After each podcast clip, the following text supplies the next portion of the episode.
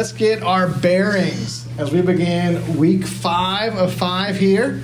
Just a reminder where we've been. In this letter, we've got the Apostle Peter. Um, that's a, a, little sculpture of him in a church. Um, he was actually crucified upside down. So that's what that is if you've been kind of looking to go, what's that on the screen? Um, and he's writing to Christians in Asia Minor, modern day Turkey. Uh, he's focusing on faith under pressure, the hope that they have in the midst of suffering. And we've kind of underscored the whole time this is about God's people as a misunderstood uh, minority living under the rule of a different king. That's going to provoke persecution, which offers a chance to show others the generous love of Jesus.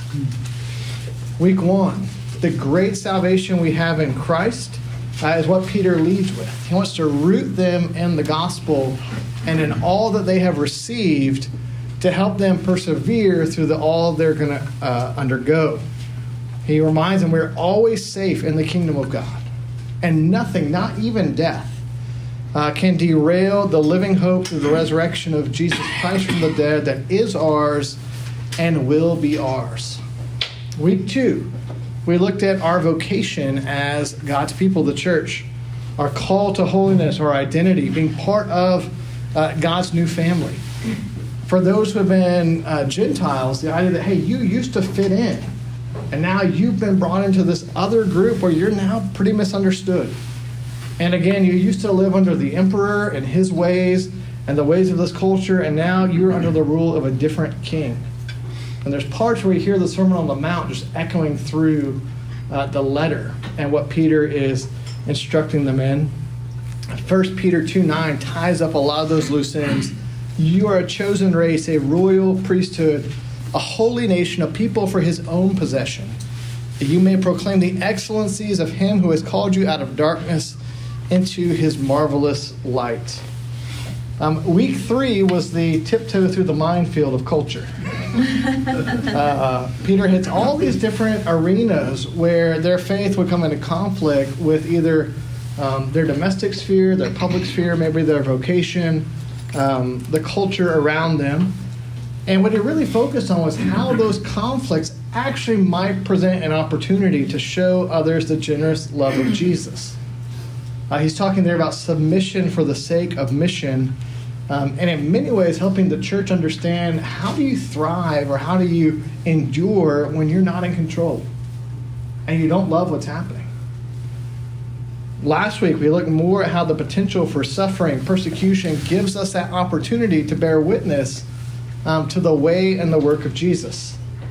1 Peter 3.15 was a theme, but in your hearts honor Christ the Lord as holy, always being prepared to make a defense to anyone who asks you for a reason for the hope that is in you, yet do so uh, with gentleness and respect. And then tonight, we'll wrap things up. Uh, we'll start in 1 Peter chapter 4, verse 12, um, and we'll go to the end of the letter. Chapter 5 feels kind of like a half chapter, to be honest, um, but we'll go to the end of uh, this letter. Um, and what we kind of move from is not just the idea or the potential for suffering and persecution, but in other words, when it comes, here's what to do. And then he's going to wrap up with some concluding uh, instructions just as part of the letter um, he reminds them of the future hope that they have. And what I think is really interesting in this section, where uh, they're going to undergo persecution and trial and suffering from those around them, um, instead of having them fight those around them, he's saying, You have a real and more sinister enemy. And he's going to give them uh, a reminder of that and what to do in light of it. So, uh, 1 Peter 4 12 through 19 the idea of sharing the Messiah's sufferings. Here's what Peter writes Beloved, do not be surprised at the fiery trial when it comes upon you to test you, as though something strange were happening to you. But rejoice insofar as you share Christ's sufferings, that you may also rejoice and be glad when his glory is revealed. If you're insulted for the name of Christ, you're blessed, because the Spirit of glory and of God rests upon you. But let none of you suffer as a murderer or a thief or an evildoer or as a meddler. Yet if anyone suffers as a Christian, let him not be ashamed, but let him glorify God in that name. For it is time for judgment to begin at the household of God. And if it begins with us, what will be the outcome for those who do not obey the gospel of God? And, as it is written, if the righteous is scarcely saved, what will become of the ungodly and the sinner? Verse 19 Therefore, let those who suffer according to God's will entrust their souls to a faithful Creator while doing good. The heart of this is probably verse 14. If you're insulted for the name of Christ, you are blessed because the Spirit of glory and of God rests upon you. And again, in many places, uh, when he's talking about persecution, he's probably talking about physical, bloody suffering. Um, I find this really helpful in actually bridging our context. When you're insulted, when people think you are foolish, when they've said the way you are living your life makes no sense and might even be a waste, you are blessed because the Spirit of glory and of God uh, rests upon you. Um, the problem, and this is Bishop N.T. Wright is the problem Peter is facing here is uh, not just that nobody likes to be persecuted and ill treated, that's a given. Um, the underlying problem is what must have come as a great surprise to the early Christians. To discover that even though the Messiah had died and been raised from the dead, defeated sin, death, and the evil one, there's still a period of time and they themselves are living through it, in which intense suffering occurs to God's people. Uh, and they're going, wait, hasn't Jesus defeated these things? Why is this still happening? And so you have in Peter, you have in Paul, and other places where they talk about the expectation um, not that suffering doesn't come upon Christians, but that actually Christians share in and participate in the sufferings of Jesus that there's a sense in which that's more normative at times uh, for our life in the Lord. Uh, there's a, a, a, bishop in France in the fourth century. He says, The trials and temptations which come to Christians are nothing new. The prophets of the Old Testament suffered exactly the same things. All such trials find their meaning and culmination in the cross of Christ. The servant is not greater than his master. If Christ suffered, how can we expect to get off any more lightly? Um, and throughout, you have this idea he says, hey, don't be surprised when the fiery trial comes. Um, and I think what's probably the most frustrating is that for many of us, we might not have been given a full picture that that's part of the equation when we came to faith. um, that wasn't on the table. We didn't know we were signing up for suffering. Um, no one told us, no, for real, take up your cross and follow him. You're going to die to yourself. Um, I, I, heard over the weekend um, there was a popular preacher was asked about an elevator pitch for Christianity. You know what an elevator pitch is? Like if you've got like 30 seconds, how are you going to sell people on this? Um, and this person said that they would not appeal to the death of Jesus they would not appeal to the resurrection. He said, I don't have time in 30 seconds to go over that. But he said this would be his elevator pitch. Um, that following Jesus helps him to live a better life, and he's better at living life because he follows Jesus. And my thought was, and I didn't hear the whole context, I don't want to overly uh, go in on this person. But if you signed up for that and persecution came, how confused would you be? You say, Someone has sold me a bill of goods. Um, if this is just supposed to make this life better and me better at living this life. Now, he's not wrong. It does make this life better. And it does make us better at truly living. Because the way of Jesus is good and beautiful. And following Jesus, even if it's through persecution and death, is better than not being with Jesus. But that's not what he's unpacking. That wouldn't be the expectation. Peter's saying, hey, uh, this is the small print. Do not be surprised when the fiery trial comes upon you. Um, and the way he actually tells this whole passage is really interesting about the fiery trial, the test. That's what this is. This is a, was this, a smelting something? I don't know. Anyone know how to do metalworking? A little bit. Bill's got it. So this is like a forge, and they're they're smelting something. It looks like that's like the ring they're going to give to Frodo. Let's be honest. But um, you have this idea all through the scriptures of a fiery trial. And uh, I was studying this, and it said that this passage of a fiery trial um, is not something Peter comes up with, and it's not something that the New Testament comes up with. It's a clear callback to a prophet, Zechariah. And in Zechariah 13, uh, there's a place where Jesus will quote Zechariah 13. Um, he quotes it on his final night with his friends. Well, we will celebrate for Maundy Thursday, the night he was betrayed. And listen to this from Zechariah 13. I'm just going to read from my notes. Strike the shepherd, and the sheep will be scattered. I will turn my hand against the little ones, and the whole land declares the Lord. Two thirds shall be cut off and perish, and one third shall be left alive. And I will put this third into the fire, and refine them as one refines silver, and test them as gold is tested. They will call upon my name, and I will answer them.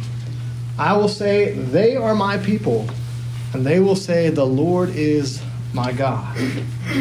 When Peter says this is a fiery trial, he's, he's calling that sequence back to mind. Just like Jesus said, if they strike the shepherd, the sheep will be scattered.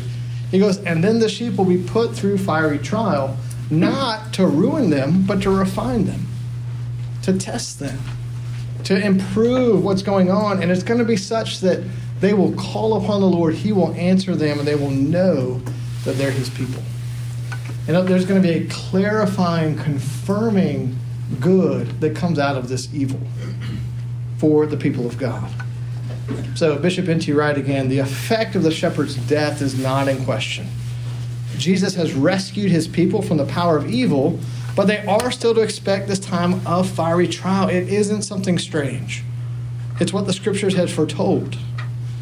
It's not pleasant to be persecuted but if when it happens, you can see it as a road sign telling you that you're on the right path, that might make all the difference. In other words, this is going according to plan. This isn't occurring because you're doing something wrong. In fact, contrary, it's happening because of all that you're doing right. That's how Peter is looking to encourage them. And we see that once again that the Christian life is cross-shaped, the death and resurrection of our Lord. Um, their lives will be tied into the pattern of Jesus' life which should shape their fundamental attitude as they encounter persecution. And then, uh, like Paul, this is from Scot McKnight. I love this. Peter sees the sufferings of ordinary believers as a special bond with their Lord. Um, and I will say that, you know, in, gosh, almost 20 years now of pastoral ministry, um, I, I've seen some horrendous things. just in terms of suffering and evil, sickness and death. I've seen very little persecution for the sake of being a Christian, but I've seen some um, horrendous things, things that would make people have real questions. Um, I've generally not known the people actually going through the hard things to be having the same questions as those looking on. The people going through the hard things are clinging to the Lord as a lifeline. And they will usually say, I don't know how I got through that. The Lord drew near.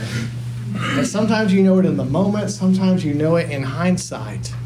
Um, but there's a, a mystery of the bond Jesus has with us when we are in the midst of suffering and hardship. And again, I think if we know that that can be the case, then when suffering and hardship comes, then we go, Lord, where can I feel you near? Where can I be upheld by you? Where can I bond with you in this instead of where are you? Why is this happening? And it's not to invalidate some of those questions. There's, there's a time and a place for those questions.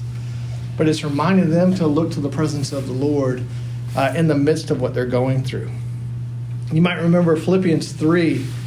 Uh, Paul wrote, Whatever gain I had, I counted as loss for the sake of Christ.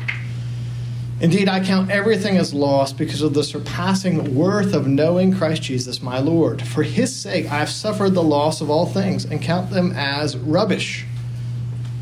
Just say the Greek word for rubbish can only be said in a youth group, and they will giggle because it is one of those four letter words.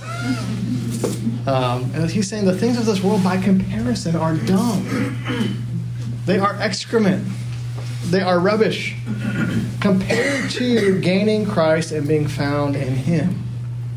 Um, Paul says that I want to know Him and the power of His resurrection, that I may share His sufferings, becoming like Him in death, that by any means possible I may attain the resurrection from the dead. In other words, this is a major theme in the entire New Testament and in the entire early church, as this is normal Christianity for them.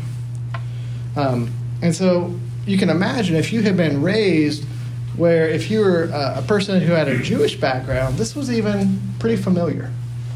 Um, one scholar points out that if you were Jewish, uh, you were used to being a minority.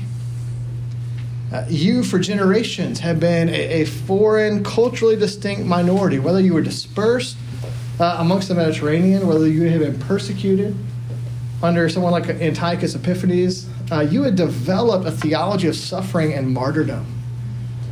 Um, if you read any of the Apocrypha books, kind of in between the Old and New Testament, First and Second Maccabees, these books, you see a robust idea that the sufferings of God's people in terms of righteousness um, is, meritorious, that it's good, that it's beautiful. They, they came to expect suffering and maybe even uh, martyrdom. They had a category for it. And so before their conversion, if you were a Jewish follower who then came to Jesus, you're like, oh yeah, we're used to being on the outs. We're used to suffering. We're used to martyrdom. After all, look at Jesus. Now he fulfilled that. But if you were um, a good Greco Roman citizen in Asia Minor, you're like, wait a minute, I'm used to fitting in. You have just called me to a completely different way of life that has made me weird and has made me stand out and has put me at odds maybe with my spouse or a parent, put me at odds with my boss, put me at odds with the city, and people aren't going to like that. And Peter's saying, yeah, and that's why you've got to have this idea that you're part of this holy nation, the royal priesthood.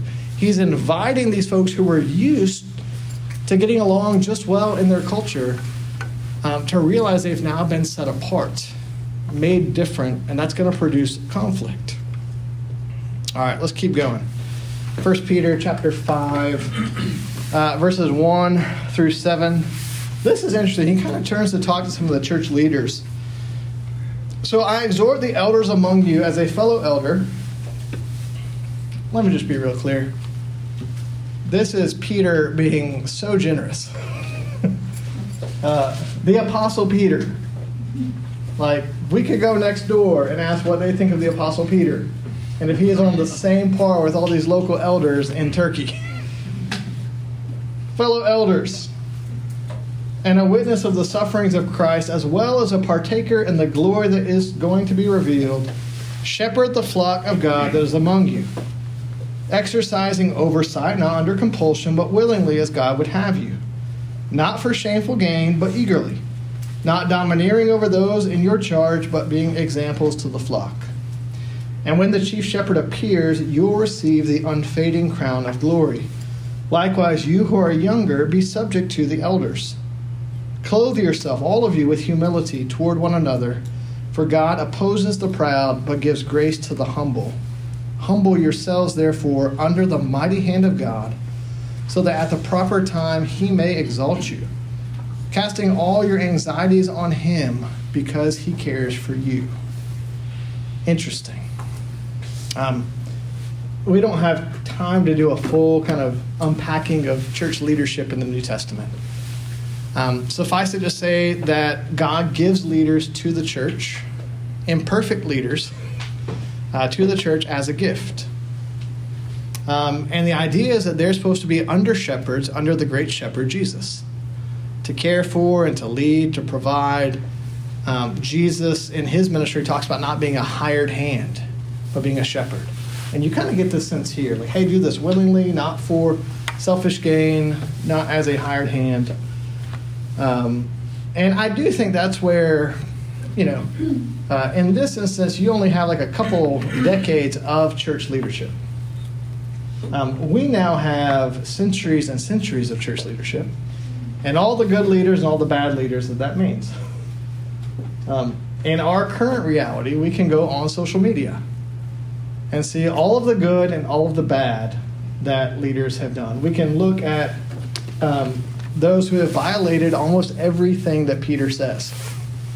Um, and I think for me, that doesn't mean, man, we don't want to have church leaders. I think it just makes those failings all the more grievous. Um, as when they come up short, they show us what the ideal is in Jesus. And again, no leader is going to be perfect. And even where he's calling for uh, and reminding us that the leaders are under the Lord. Um, no one's a free agent in this. No one's kind of a king of their own domain type thing. He says, so don't be domineering. Um, do it eagerly, not for shameful gain. Be examples and do all this under Jesus. Um, but what I think is interesting here is to wonder okay, he's pretty clear. Um, church leader, lead. Um, member in the church, follow. He's, he's kind of, you know, he doesn't qualify that. And I will say that seems even more important in times of real crises. Um, there's not necessarily time to always have a full debate or always get all of the information.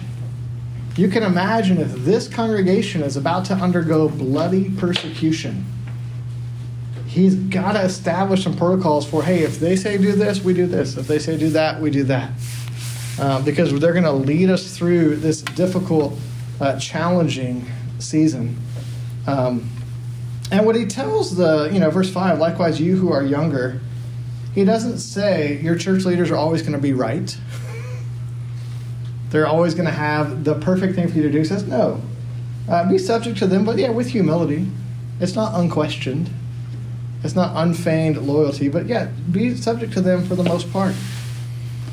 Um, Scot McKnight has written a book on First Peter. He's also written a book called A Church Called Tove about dysfunctional spiritual systems of leadership that are really unhealthy.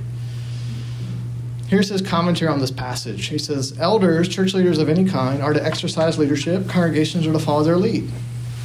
But ours is not a culture that easily adjusts itself to such an idea, because we tend to be a society of mavericks and do it yourselfers.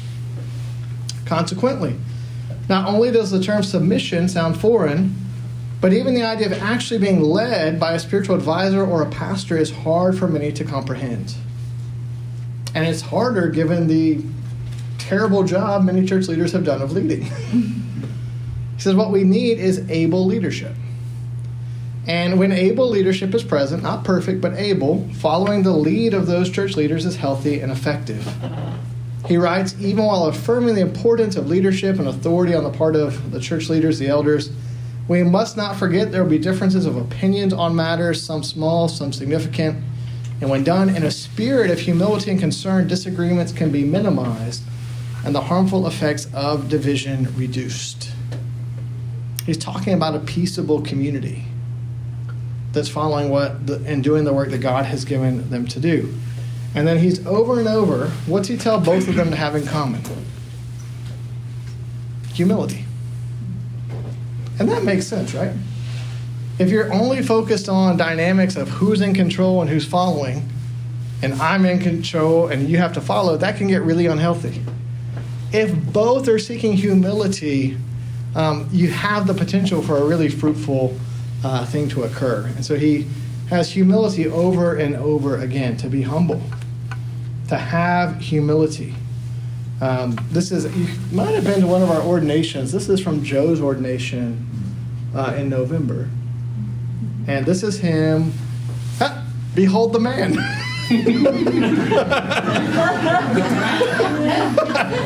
uh, this is Joe. uh, flat out.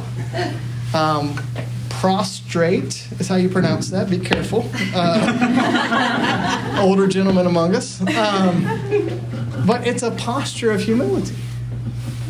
Um, and there's actually a prayer over this. Hey, let the world know that the things which are cast down are being raised up. And there's even that in this passage. If you humble yourself, that's how you can be exalted. Um, what I want to mention here is this is completely countercultural. Humility, meekness, any of these associated virtues that if you're raised in church, you're like, that's a good virtue, that's a good thing. Um, essentially, this is invented by those following uh, the church and reading the scriptures. Um, it's just, I think it's hard for us to comprehend that until this strange movement of Jesus, nobody outside a really narrow strand within the Jewish tradition regarded humility as a virtue or a good. In fact, the opposite. You were supposed to uh, be proud and posture and yell and demand your own and force and use power and assert your will. That was the way of the world, and it wasn't seen as bad. It was seen as the way of strength and goodness and flourishing. And then Jesus comes with this idea of humility. And it enters thought, like intellectual thought as a concept because Jesus had happened. And Jesus is telling uh, us to be humble. Peter is telling them to be humble. Um, I also heard recently someone said we should stop using the idea of shepherds for church leaders because no one knows what a shepherd is. Which I get, but maybe we could educate. um, he's, he's worried that there's more danger of it being misunderstood as just, you know, Jesus in Birkenstocks with lambs. Um, which, by the way, I used to use that, and no one knew what Birkenstocks were. and by golly, they've come back. Way to go, Birkenstocks. But he's telling them to, to care for their flock, to lead them, to feed them. Question Why do you think this is such a big deal for Peter? Because he was a maverick. Partly because he was a maverick. Hmm. Yeah, you wouldn't go, oh, the guy who cut the soldier's ear off, he's going to be our gentle, caring shepherd. And again, we might overdo the nurturing image of shepherd. I think uh, Deacon Joanne, when she preached, reminded us that sometimes shepherds have to get a little rough with the sheep, um, if you've seen that. Any other thoughts on why Peter? Well, it kind of falls on what he said, but you know, Peter was maverick and he did all these things, and every time he did it, he was humbled. You know, he was like, okay, you, you messed up. yeah, he, he, might have learned humility the hard way. Um, you know, yeah, Emma. Well, Jesus told him to watch the sheep quite a few times. Quite a few times. Three times. Yeah, you remember Peter denies the Lord three times. And then Jesus restores him on the banks of the Sea of Galilee. What's he say? Peter, do you love me? Feed my sheep. Peter, do you love me? Feed my sheep. Peter, do you love me? Lord, you know that I do. Feed my sheep. I think even just that moment of recommissioning and reconciliation and forgiveness just put him on that different path. Um, he's like, Jesus told me this three times. He told me I was a rock once. He told me I was a shepherd three times. We're going to focus on the shepherd part here. Um, all right. That's, that's, this is a wonderful little woodcut of uh, Peter being restored by the Sea of Galilee. Um, this, by the way, is from the catacombs of Rome. This is Jesus the Good Shepherd. Um, so, again, we're going back to that image because it's saturated throughout the New Testament. It's in the ministry of Jesus, and it's all over the prophets, where God will shepherd his people. It's all over King David. Um, this is the dominant imagery for this. All right, let's keep talking a little bit here. Um, oh, this next part is not as cool. nope. Um, I mean, we go from verse 7, casting all your anxieties on him because he cares for you, which I have seen cross stitched on pillows. it didn't say submit to your leaders and then cast all. No, it was just on a little pillow, on its own, looking lovely. Totally out of context. Because then look at the next part. Be sober minded, be watchful. Your adversary, the devil, prowls around like a roaring lion seeking someone to devour. If I ever see a pillow with all that, or if you ever see one, do purchase it for me. Cast all your anxieties on him. Watch out for the devil. Come on now, what's happening here? All right, indulge me with the illustration. It's a little gnarly here. Ooh. This is so. Some of you guys know that George is soon to move to Houston, and so we need to teach George about mosquitoes. No, I'm just kidding. Sorry. Um, Are they bigger in Houston? oh yeah, Houston is wet, hot, humid. Yeah, mosquitoes are bigger, the whole deal. Um, this is a mosquito. This is a um, mosquito who uh, either is just a stock photo or nefariously giving people malaria. One of the two. Um, we're not sure. But um, if, if you read back in the history of medicine, one of the huge advances, honestly, uh, was when researchers figured out how malaria was spread. People had been getting malaria, people had been dying of malaria, and they were doing everything they could to treat the symptoms, treat the disease. No one, was, no one knew how this disease was spread. And then one day, they figured out oh, it's being spread by mosquitoes. Nasty mosquitoes. Well, once they figured that out, then they knew who the real enemy was, and new steps could be taken. So, in tropical environments, uh, they drain swamps, for example. Um, not in Gainesville, Florida, but you know, other places they drain swamps where mosquitoes were breeding. Um, they invented mosquito nets, right, that you would put over you when you sleep. Um, and uh, over time, malaria is still, you know, it's, it's, around and it's unpleasant, but it's not this huge widespread problem. Because they figured out, oh, we know what's causing this. We know what's spreading this thing. Like, we can take some measures. We can drain some swamps, we can put some mosquito nets out. Now, for most of this letter, uh, Peter's been speaking, and, and kind of the shadow behind all this is persecution is coming. Right? And I think you'd be very tempted to again look out and go, man, the real enemy here is the people that are going to be persecuting us. That seems pretty natural. Like if Robert punched me in the face, I'd be like, Robert punched me in the face. you see, kind of, I mean, it's, it's just a call, huh? Yeah. About the beard, yeah. Um, no, and they've been aware that they probably have persecution coming from the surrounding non-Christian uh, culture. Some of that would have been really unofficial, people sneering at them, criticizing them, ostracizing them, maybe occasional violence. Some will get really official, being dragged before courts, being thrown into the gladiator pits, being killed eventually. And how easy, this is Bishop N.T. Wright, how easy it will have been, as it still is, for the Christians to demonize their visible human opponents and to regard them as the real source of the problem. Now he's saying the ones that are going to do the persecuting, there's something more malevolent behind them. That is your real enemy. And if you don't know it's there, you're going to attack the wrong thing and defend against the wrong thing. And what that enemy is, he says, you have an adversary, the devil. I mean, think about it. I, I'm just, I always find it so wild to wrap my head around the story of Paul.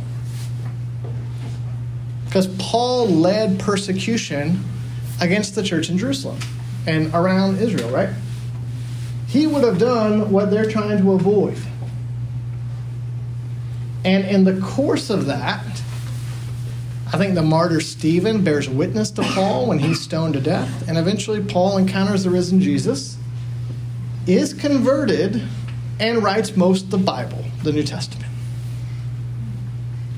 Peter's imagination for his enemy, his hope for his enemy, his hope for the one persecuting him, is not to defeat them or to fight back, but that somehow in the mystery and kindness of God, they would come to know him and become their brother. That's baffling to me. Mm-hmm. Like, I think I've heard love your enemies, and I just think, oh, grit my teeth and don't, you know, wish bad things on them.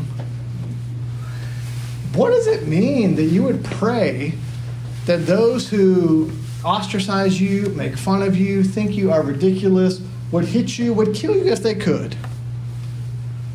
Lord, I long for the day when we are in the family of God together and you forgive these things they've done. And you have this idea that, that as, as much as their evil is very real, there is something behind that that is the real and pressing evil. Um, we hear this throughout uh, the New Testament. And I think the reason Paul talks about it, the reason Peter talks about it, is because if we don't get that there's a real enemy behind these things, we will fight those people whom God loves and could be our future brother and sister in the Lord. And our response to their hostility could be the very process that brings that about. There is a roaring lion sowing discord, sowing evil, um, raging as a defeated enemy before he is finally done away with. And so Peter says, Be sober minded, be watchful. Your adversary, the devil, prowls around like a roaring lion seeking someone to devour. And yes, that is a stock image of evil lion. if you try to get stock photos of an evil lion, do you know what nine out of ten of them are? Scar. Scar. Yes. Yes. Um, and this, of course, is the Screwtape Letters by C.S. Lewis. Um, and uh, it was actually it's it's a terrifying image. This idea of a, a prowling, roaring lion. Um, when it says your adversary uh, seeking someone to devour, that is a violent, visceral word. That is swallow in one gulp. Um, that would be the hope in this time of persecution. Let's swallow up this entire movement and end it if we can. Um, and Bishop N.T. Wright, who again I find really helpful here, just says that this alerts us to the serious nature of the Christian life. Um, too many Christians will soft pedal the idea of actual spiritual warfare. Um, the idea that there is an evil one, and there are minions of the evil one. Um, and C.S. Lewis, you might know, he wrote this book, The Screwtape Letters. It's a senior demon writing to his younger demon. Here's how to affect the charge under your care. Um, and it's very sinister. It's very interesting. Um, and it just, I think, helps to alert us to the real danger we could be in. Um, I mean, most people, when you think of the devil, what do you have? Little little dude from like a Geico ad, right? Harmless, comical, red horns, little tail. Um, I, I think that I think that that's a wonderful trick that the evil one loves. Is yeah, turn me into a cartoon and dismiss me. Um, I think equally, um, and this is again leaning into kind of C.S. Lewis. Um, others can be so fascinated with this that they think of little else. And they suppose every ordinary problem in life or difficult in someone's personality or whatever, it's due to uh, direct devilish intervention. This is the demon under every rock crowd, I like to say. Lewis says we need a uh, middle way between this. We can't ignore this side of things like it doesn't exist. We can't be overly infatuated with it um, or overly in fear of it. Um, and Ephesians 6:12 says, "We do not wrestle against flesh and blood, but against the rulers, against the authorities, against the cosmic powers over this present darkness, against the spiritual forces of evil in the heavenly places." I was talking with a friend today. He's an Anglican priest in a different city, and uh, their church is probably, I think he said, gone from about I don't know 285 in attendance to about 600 since the fall. Um, which I mean, I've had a teenager and watched them grow out of pants. Like that's that's crazy growth, right? You're, you're splitting the seams on things. Um, they've had lots of uh, baptisms. lots of adults coming to faith, lots of new babies in the church that they're bringing for baptism. Um, and they've also had a lot of death. Um, to start with, one of their pastors died. Um, young dad, cancer. Uh, since that time, he said they have had six funerals, five of people under the age of 40. Um, and they just had an incident this weekend, um, a suicide in their parish. Um, was really bad. Like, public note posted, um, calling the church out, like just someone who is loved by Jesus and was deeply unwell. Um, and so I was talking with him today too on the phone. It's like, yeah, we just kind of expect it. like when we're making this kind of frontline progress for the gospel, like things are gonna pop up. And again, it's not like you're overly, you know, you don't you don't not do the Lord's work because you're afraid of that. Um, you're not overly concerned, but you're just kind of aware, like, man, if you're on the front line, stuff's gonna happen. Um, when we moved here to plant the church, our entire family got pneumonia. And there was a Presbyterian friend. He moved here to plant a church, and his whole family got pneumonia. And another guy, and his whole family got pneumonia. And one of our elder statesmen in town, who is uh, by no means a charismatic, he is a Presbyterian pastor, was like, "That's spiritual warfare. We're going to pray for you." Um, and it's just a reminder that, especially when you're doing the work of the kingdom, you're going to see difficulty.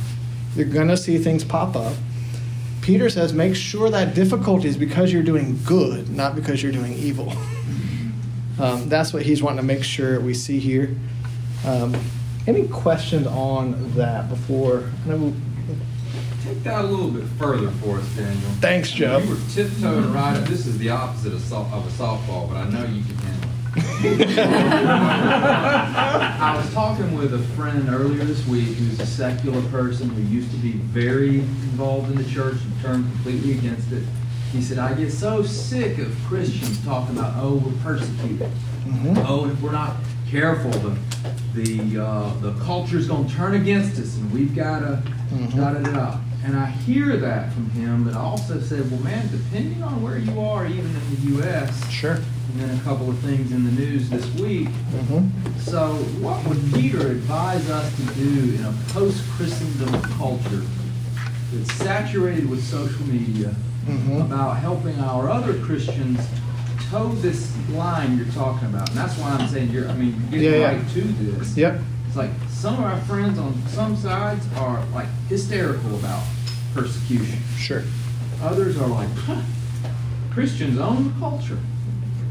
Yeah, I, I, maybe um, that's helpful. If I think of kind of some railroad tracks for this, how you would stay on course, you've got up in uh, First Peter four. Um, always be ready to give a defense for the hope that lies within you, yet do so with gentleness and respect. Here, verse 9 resist him, that is the devil, firm in your faith, knowing that the same kinds of suffering are being experienced by your brotherhood throughout the world. And so I think there's this awareness. Um, I think one, it's to not underestimate the schemes of the evil one and how insidious they can be.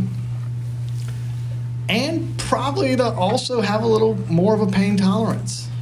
Um, again, I think one of the real challenges is if we're used to not being in this position of being a misunderstood group who's not in charge, because that's who he's writing to.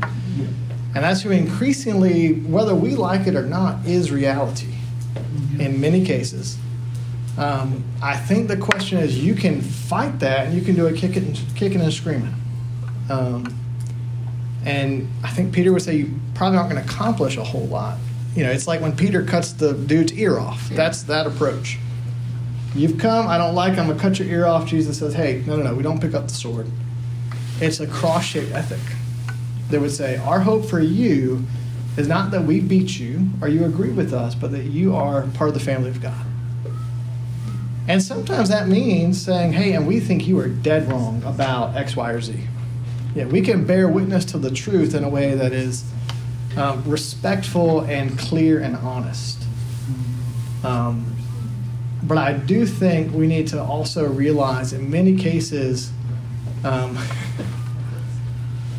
you know, uh, Tex is in the back there with his baseball stuff on. Um, and I think in many cases, what's happening is maybe there's a fastball that comes across the mound and we miss it. And then we get ready for the next fastball, and it's just a little off speed pitch just to trap us. Um, like, there are some real things that are hardship, but half the time we squawk about things that aren't real persecution. Um, and I think that's just part of, I mean, I really, the, the devil is called the deceitful one. Um, he likes deception, he likes lies.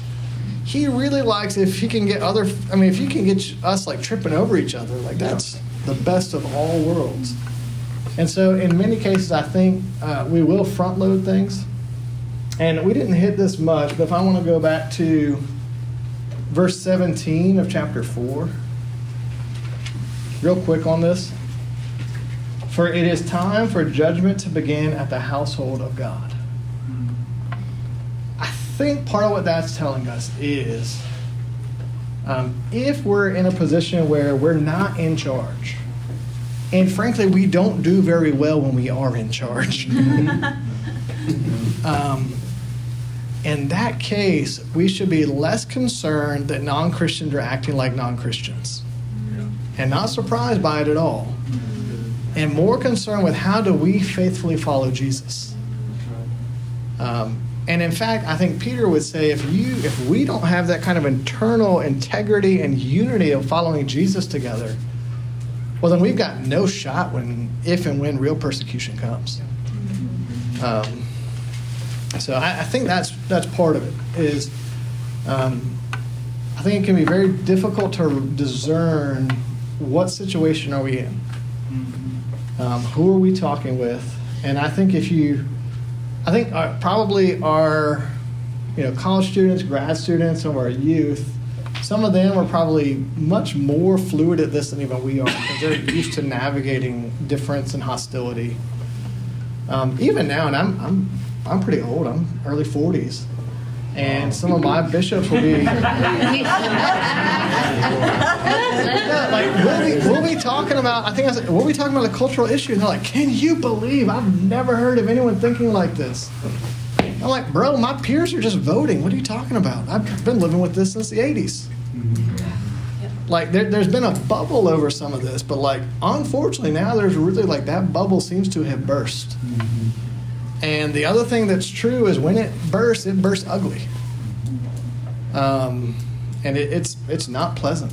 Um, and so I think, particularly something like spiritual warfare, I think the reason there's so much of what can be very strange and unhelpful is just to distract us from it being out there at all. Um, and the way we're supposed to respond to that is to resist temptation, love one another, pray for one another. Um, and I think Peter would say, realize, don't be surprised at the fiery trial. You know, like if things are going well and you're seeing fruit for the kingdom, do not be surprised when bugs try to come amongst the fruit. Um, all right. Uh, real quick, we're actually about out of time, but pretty close to done, which is good. I just want to show you this real quick.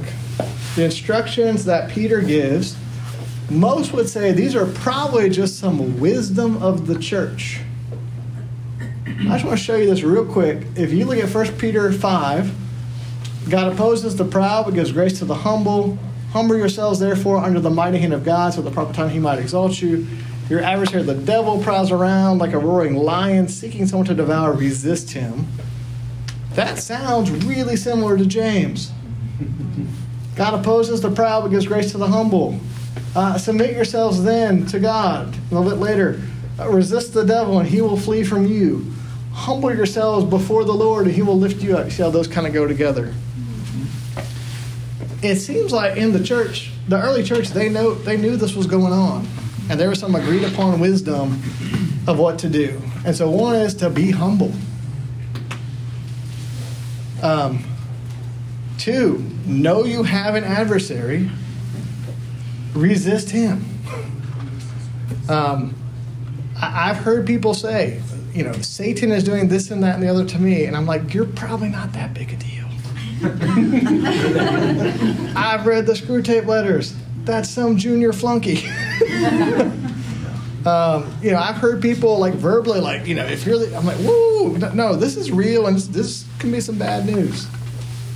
Um, I think we want to walk that Anglican middle way here. Um, aware this stuff happens, but trusting ultimately in the Lord's goodness um, to carry us through, and not that it will even always end the way we want. What does he say over and over here? Let's go this next part real quick. After he finishes this section, verse 10 After you have suffered a little while, the God of all grace, who has called you to his eternal glory in Christ, will himself restore, confirm, strengthen, and establish you. To him be dominion forever and ever. Amen. It's like whether you do well or do poorly in this, you're the Lord's, and your future is secure. And then he has just a few kind of final greetings. Um, says, By Silvanus, a faithful brother as I regard him, I have written briefly to you, exhorting and declaring that this is the true grace of God. Stand firm in it. Uh, most would say Silvanus is probably Silas, just a, you know, it's a way to nickname, shorten name. He probably would have carried this letter. Um, might even have helped write or edit it. Verse 13 She who is at Babylon, who is likewise chosen, sends you greetings. Babylon is Rome, almost always in the New Testament. Um, you don't want poor Silas to get found with a letter saying, We hate Rome. so you use the cipher Babylon. That's what, again, you do when you're not used to being in charge, is you have some little ciphers, little code things you do. Um, so does Mark, my son. You guys know Mark from the rest of the New Testament. Uh, greet one another with the kiss of love. Peace to all of you uh, who are in Christ. So he leaves them with, after this entire letter of fiery trial that's coming and will come, and how will you endure and be refined through it? Peace. Your ultimate hope is the shalom of God. Um, and again, this is not an ordinary peace or even cessation of hostilities. This is the kind of peace and wholeness and shalom that Christ leaves his disciples. When he went to the cross, My peace I leave with you, not as the world gives. And we're meant to pursue peace, peace for one another. It says, and thereby we won't be fighting the people we shouldn't fight.